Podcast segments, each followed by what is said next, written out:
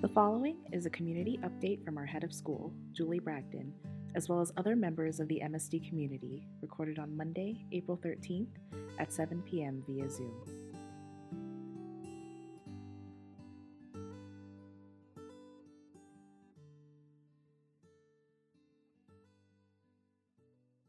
Meeting agendas at MSD, from faculty to board to all staff meetings to even MSD 101, which you all participated in maybe this year or maybe many years ago, begins with the school's mission. And I think tonight's community meeting should be no different. We are a dynamic educational environment, empowering students to use diverse knowledge and experiences to reach their full potential and do good in the world. So, to open, what would Maria do?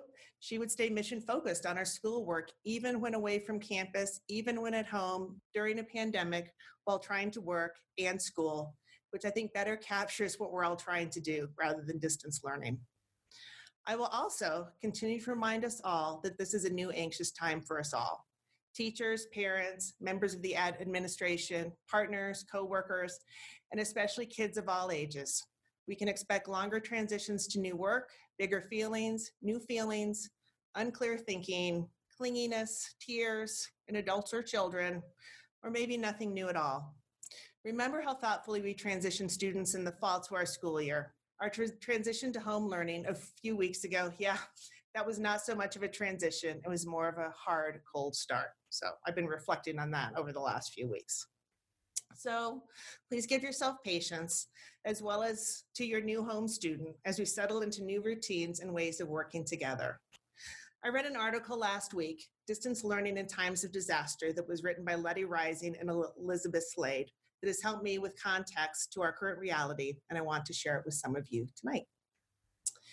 In the article, the authors share the theoretical model entitled Phases of Disaster Response and outline the various phases of a disaster in terms of individual and collective emotional response in a community. The response phases are as follows pre disaster, impact, heroic, the honeymoon phase, disillusionment, and reconstruction. In the article, the authors believe that our response to the disaster of this world pandemic was heroic, and at the time of publication, the country was in the honeymoon phase, feeling largely relieved that we figured something out, anything at all. Many of us are now finding a new routine, which is comforting in the honeymoon phase. Sadly, honeymoons don't last, and we will soon enter a collective stage of disillusionment, which is what comes next. Disillusionment is when we realize this is our new reality. It's sinking in that this is how life is going to look like for the foreseeable future. And along with this new stage comes a time of grief. As we all find our footing after scrambling to figure out how to set up children on video calls as a form of distance pandemic schooling, while trying to keep our toddlers occupied, while also balancing working from home, some people are finally beginning to slow down. And what happens when people slow down is that they start feeling all of the uncomfortable feelings that were put aside during the initial scramble. The disillusionment phase can also be considered the crash. This is where the exhaustion that has been relegated to the sidelines is no longer able to be ignored.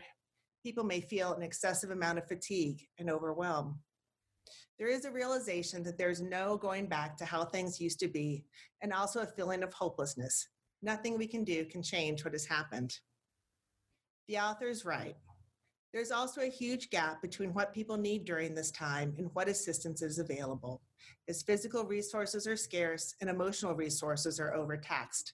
It's a time of feeling all the emotions, such as sadness, anger, sorrow, guilt, loneliness, gratitude, inner peace. This was all of me just last Thursday, and I know I'm not alone. This disillusionment stage is where many people in the US find themselves now. We've been doing distance learning for a week or two or 800. Actually, it's just been three at MSD. And then there was notice from the government that schools would be closed for an additional month, and some announced through the end of the year. Families who were either enjoying what felt like a short reprieve from regular life, who have been holding on by a thread, now come to the realization their children will be learning at home for much longer than originally anticipated. Many families are experiencing the impact of increased economic hardships, and social isolation may be having an adverse effect on children and families. Children and families in this stage become increasingly worried as they hear about people they know becoming sick with the virus. What felt like a vacation for many children now feels like a prison sentence as their worlds become increasingly smaller. First, not being able to play with friends, and then many not being able to freely venture outside. Elementary children especially thrive on time with their peers and love having the freedom of going out of the house. So this new way of being can feel especially restrictive. End quote. Speaking from experience, I'd also argue that college age boys who are having such a happy, successful, independent life away also feel very restricted and angry at times when they're kept in their parents' basement. Our MSD teachers are having their first day of teaching over and over and over again as they learn how to teach in this new world that in some ways runs counter to their Montessori training and beloved pedagogy. I did not hire any of the faculty we have now because of their abilities to edit videos in their dining rooms, and yet they're figuring it out. Something else I've been thinking about, and I'm sure you have too, is the energy we're all missing from not being together in person. Teachers and students get energy from each other, energy that cannot be replaced by Zoom calls, and we are so lucky we have at least these. In the same article that we'll put in this week's Be in Full, the authors write, quote, caregivers are feeling the weight of the pressure for their children to make academic growth and feel stressed and resentful about being a teacher, especially when they never signed up for the profession. Montessori families may, in particular, feel an extra burden that their children don't have packets of prescribed items like children in traditional settings, and may find the freedom and independence of the Montessori approach to be chaotic, loud, and messy at home. And then there are Montessori teachers who never signed up for a philosophy that involved instructing their students through a computer screen, who are grieving the fact that they won't be able to present lessons in person to their children, and that they won't and that they might not be able to see them finish the school year. Everyone is grieving the end of a school year that's not happening as expected all the routines for us field trips, presentation projects, community gatherings, beehives, as well as the special occasions like the end of the year celebrations of the toddler breakfast for the third graders at Calwood, eighth grade trips to Boston, and graduations have been postponed or might be canceled. All of the routines of the school year, from admission visits and class placements to even how we return library books, are going to need to be reimagined. And mostly, what's at the core of our collective grief is all the time we thought we would have together at school. Quote, it's no one's fault, yet in this time of disillusionment, the feelings may lurch out as blame. That anger, that fury might be fueled by the shared grief. Knowing this may help us all navigate this phase with grace and compassion. End quote. Our MSD at home work is not perfect yet, but it can, continues to get better daily through feedback, trial and error, and the hard work of many. In an article shared with me from the Washington Post last week titled, A Complete List of What to Do and Not Do for Everyone Teaching Kids at Home During the Coronavirus, the author writes In these times that are without parallel, imperfect leadership doesn't and can't wait until everything is perfectly mapped out, where all risks have been eliminated and every student is guaranteed equal access to the same curriculum. Perfect is the enemy of good. Educators will make some mistakes right now, they won't be perfect with everybody all the time. But that is better than waiting for the perfect plan, holding off, and doing nothing at all until it's ready. End quote. So, what we are doing will get stronger and closer to perfect. More learning support and specials are coming online this week, and the support Zooms with Dr. Sarah Knickerbocker and members of our own MSD support team will continue to help weekly. We are a big, diverse community of parents, just as we are students. Some want worksheets, some way less screen time. In the same Washington Post article, that and we'll add a link to this in, on Blackbaud and in the Bee, which was actually written by master educator Andy Hargreaves, a research professor at Boston College and visiting professor at the University of Ottawa, who's considered to be an expert on school effectiveness, advises against worksheets and highlights that what we want is to keep students engaged with learning and in the idea of learning.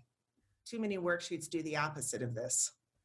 The article also highlights the needs of value play, now more than ever, which has always been a vital part of learning. It's one way we develop the imagination, engage in conversation, build relationships with others, or even work through anxieties. Dr. Montessori said, play is the work of the child. Play is good work. Please keep sharing your feedback, including what you need with your child's teacher. Fill out our surveys, talk to your level lead or student support team member, talk to me. I also want to take a moment to remind all of you that we, Montessori teachers, go to an extra year or two of schooling after college to learn how to be Montessori teachers. It's hard. That's why most schools don't do this. You had about 72 hours notice that you were hired for a teaching job that you didn't even apply to. We're going to keep giving you some tips and keep asking for them too. Sometimes we forget what we know, if that makes any sense at all. I also want to say that in many wonderful ways, you know your child best and are best equipped to support him or her through this big emotional time. They're looking to you for security, safety, and reassurance it's going to be okay. If coloring together or smashing boxes with bats is what is needed, do it. If your child needs a bead frame to do math operations, have her make it and keep learning. Help your child stay curious. We will catch up on any academic halls in the fall. That's on us. Your job is not to over worry that you're doing it wrong. You're not going to mess anything up. I promise. So let's all stay in partnership as we continue to refine how we can do our best work together in a situation that is far from idyllic. So now, what's happening on campus? You've been hearing from your teachers a lot. So I'm just going to give you a little taste of what's been going on in life at MSD. So this week, uh, we are looking at some new social platforms that we can add to our community connections. We're really wondering um, how do we keep the MSD community together and strong when we are away from one another? You might remember my focus this year was on building stronger parent partnerships, and that work is still going to continue just from afar now. So stay tuned for more there. Uh, personally, I feel that you don't need more emails from me, and I do worry about Zoom fatigue. So I am wondering about other ways that we can stay in touch, and I'm considering a podcast. Actually, welcome to the taping of our pilot episode. I did send teachers their agreements for next year last Friday. I want them to have some peace of mind in the midst of this storm, and the feedback has been most appreciative. We are proceeding with hiring a new learning specialist to join us next year as well. Interviews took place for this last week and again just this afternoon.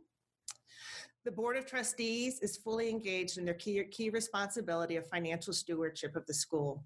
Both the finance and the executive committees are meeting weekly with me so we can navigate together through these new times.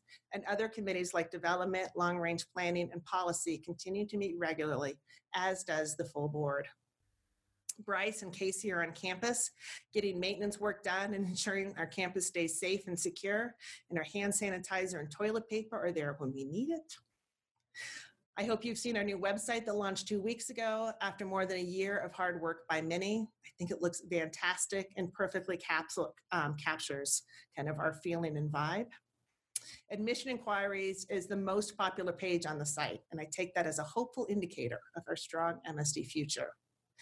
Dagmar and the business office are working remotely and in person once a week to ensure that all their important duties are done. And as I said in my letter on Friday, please do reach out to Dagmar if you're struggling or need help with next year for, for next year with tuition assistance. Caleb is also on campus regularly. At the beginning of all this, we made the decision to keep the vertical farm growing. We'll have some revenue from the CSA shares, which sold out in two weeks, and hopefully a seedling farmers market week when we can leave our houses that will help us recoup some revenue since our philanthropy revenue is so down. We are donating some produce from our farm. We all need good food now to help us stay healthy and well. I will say we've also donated food and snacks that were going to go unused um, in after in after school to Cornerstone Cornerstone Food Bank, and we donated extra gloves to a PPE drive for Rose Hospital. The PA continues to do good, great work supporting our community, and I'm thankful for their good counsel always. Please reach out to them if they can help you too. All right, that was a lot from me. So now for the Q&A part, uh, we won't get to all the questions that were sent in, especially the ones that came in at six or right at six, but we'll definitely get in um, most of them. Um, and so now I'm going to ask a question and turn it over to some people. Um, all right. So the first question, oh, it's actually for me. Okay. Sorry. You have to listen to me a little bit more. Uh, will students be returning to school this year? How and when will you make the decision? Are we coming back to campus? Why did we not close when DPS closed for campus learning? So that's a eight part question there. So, um, so this is a thought process, honestly, and what if we should close schools, when we should close schools. I think that Governor Polis was taken by surprise by all the schools on the Front Range closing. Um, he's actually not mandated any school closure past April 30th. I do meet with all the other ACS heads every Tuesday at four o'clock, and this has been an ongoing discussion about what we're going to do. Um, our hope is that we can return to campus um, if it's safe to do so. Uh, our nurse and children's hospital are also part of that decision making mix. Um, and I will say, if we can return safely before the end of the school year, um, it might mean smaller class groupings, uh, different playground rotations, no community eating in the lunchroom, different cleaning protocols. Uh, we're just going to have to wait and see what we are advised to do. But right now, I don't have a decision. I know everybody would like to know, but I also worry that nobody wants to hear we're not coming back to school. So just trying to balance and make a thoughtful decision um, uh, when we're able to make it. And it'll just kind of depend on outbreak graphs and all that good stuff. And um, so I don't know yet. I'm hopeful. I really want to go back to school. All right, question two. How does the implementation of remote learning affect the financial status of MSD in the short and long term? And for that one, I am going to turn it over um, to Steve Mostowski, who is our chair of the board. Sorry, one moment. okay.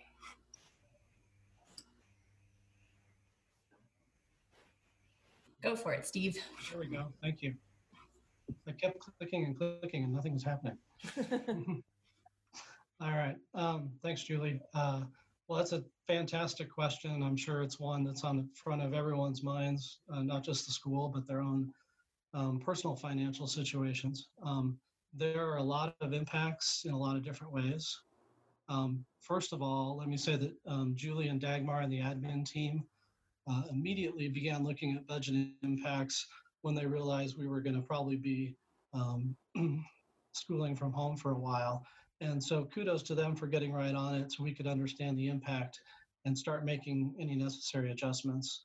Um, Julie already mentioned, in addition to that, um, the board, in, in, addition to regular board and committee meetings, the finance committee and executive committee have been meeting with Julie and her team weekly so we can stay on top of this thing as it continues to evolve.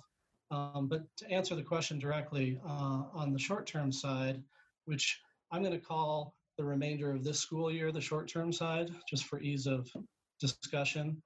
Um, uh, number one is our revenue will certainly be reduced. Um, there's a couple aspects of that. Uh, we need to collect the rest of tuition for the remainder of the year. There's still um, one payment for most families that are um, on a payment plan. And so we hope to collect all that money. Um, but realizing that there are some families that are, are really hurting right now and, and may have difficulty do, doing that.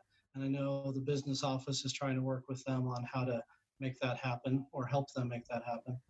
Um, additionally, uh, we expect reduced philanthropic giving um, just due to financial impact to all of us, as well as um, cancellation of our live auction event, uh, which is a large fundraising aspect for us. Uh, a third item that might affect it, but we don't really know, is um, summer camp. We don't know if summer camp is going to happen or not, and that's another um, piece of revenue for the school. Um, on the expense side, uh, as Julie mentioned, there's still a lot going out on, on campus. Uh, we continue to occupy the space. And in addition, we continue to support the remote learning environment. So pretty much all of those costs still remain. Um, there are some near-term offsets like field trips and things that um, haven't happened. The Boston trip that um, Julie mentioned. Uh, we were doing some site planning with an architect that we stopped doing and really never got started. Um, and then the live auction venue cost, of course, um, was reduced since we're not having that, and that's been deferred until next year, uh, minus the deposit. Uh, another aspect um, is under the new CARES Act, we've applied and been allocated dollars for the federal payroll protection program, which is a forgivable loan. Um, there are still a lot of uncertainties on whether independent schools can use these dollars. Um, luckily, as a NAIS school, we're working closely with NAIS and their attorneys, uh, who are in turn working with the feds to determine um, just how independent schools might be able to use these dollars and still remain independent. Um, so there's a lot of a lot of question about that still. Um, but the good news is, if we can use the dollars, um, we know that we've been allocated those. Um, so the short-term bottom line is that the budget looks okay. It's certainly not what we would like it to be, and it continues to be very fluid. And that's why we're meeting regularly and uh, and just trying to keep our eyes on what's going on there. Um, the long term, as you might imagine, and I'll, I'll call the long term next school year and beyond. Um, it's really hard to accurately accurately predict at this point. Um, but the main financial concern is the strong potential for reduced revenue um, due to the fact that all of our families are being impacted by not being able to go to work or not having a business that's able to run anymore. Um, so families' ability to pay um, in the next school year, year will certainly have an impact on our revenue. Um, also, we don't know if the COVID 19 virus will return in the fall. There's been some talk that it might go away for some time and be back, and we might be back to remote learning at some point again. Um, so we'll be planning for how to address that um, if and when that comes to pass. And that may require some additional expenses. Um, Julie mentioned some different platforms and things. Um, there may be other technology tools, additional faculty training, additional parent education uh, that might go in to figure out how to do this um, to do this better the next time uh, if it happens again. Um, some further long-term things we've been thinking about is uh, there have been a lot of reports that there's an expected more pronounced decline in birth rates, which have been going down or, and are expected to go down and are expected to be even more pronounced now, which will negatively, in fact, impact enrollment for all independent schools. So, you know, that's probably five, ten years down the line, but it's something worth thinking about now. So the bottom line on the long term is it's very fluid, um, but we're confident we have the right team to continue to track the trends and we'll keep adapting as necessary. And certainly if anyone in the community has thoughts and ideas they'd like to share with us, we're more than open. That's all I've got, Julie, if you want to go to the next question. All right. Um, I would also um, say to make sure if you have not yet tuition insurance for next year to add that onto your contracts. They do, they are honoring the pandemic um, clause now in the insurance, and I, there's no reason to believe they wouldn't honor that in next year's um, tuition tuition agreements as well. At the next question, uh, does this impact summer camps at all? What is MSD planning to do if summer camps need to be canceled as payment has already been provided for these camps? And can a makeup summer session be offered? So right now we have robust enrollment in staffing to start camps on June 15th. If we cannot run it, we will refund fees and cancel staff contracts to work the remote learning is a service that we're still providing on the school year on your enrollment, but summer camp would be a brand new thing that we haven't even begun to work on. So we would just refund money there. I do know that one camps has canceled their June camps, but not their July camps. My hope is that that's not the case for us because as Steve mentioned, it is part of our operating budget. So if we had to cancel summer camp, that would be another hit to our budget and revenue. Unfortunately, we can't extend the school year. The teachers have contracts and they end June 3rd. So what we do hope is to have camp start on June 15th. The teachers are working extraordinarily hard. They're not taking this month as a vacation time, so we can't add on time to their contracts at the end of the school year. I hope that makes sense. It's been a hot topic of conversation. All right. Uh, next question. What does the teacher's day look like now? So that's a perfect question. So um, we're going to ask a teacher because what do I know? I'm just the head of school. So, Emily, what does a school day look like now for you? Hello. I'm one of the primary teachers. Um, it definitely looks a lot different. Um, the day, the workday begins around 7:30 and doesn't end until the work is done. So that's anywhere from eight to 10 hours later. Uh, mornings consist of time with your children, doing Zoom sessions, and making sure we have made and gathered all materials to execute those. Um, lunch is typically responding to emails and more planning for the days ahead. Afternoons, um, that's when I get to chat with parents and have little check ins um, on ways to continue their child's learning and also um, kind of troubleshoot and help provide some element of social emotional support that is so greatly needed right now. Um, the afternoons are also when the faculty and our primary team meets, and um, that's when we're racking our brains to try to think of great quality education, but provided from our living rooms. So um, it's it's a lot of uh, outside of the box thinking, a lot of trying to create a new wheel. Um, the evenings and the weekends are more planning, and that's when we film our YouTube videos, which are quite fun to make, and prep materials for ourselves and for families. And um, yeah, a friend mentioned this line and it resonated well with me that each day kind of feels like the anxiousness of a Monday combined with the fatigue and exhaustion of a Friday afternoon. And I think probably all of us can relate to that, um, no matter what you're doing. But um, yeah. Um, but with all that being said, I'm incredibly grateful for a job and not just a job, but a career and a community that I love and adore and want to give my all to. So um, we are all doing just that and plan on doing that till the end of the year. So thank you for asking. Thank you, Emily.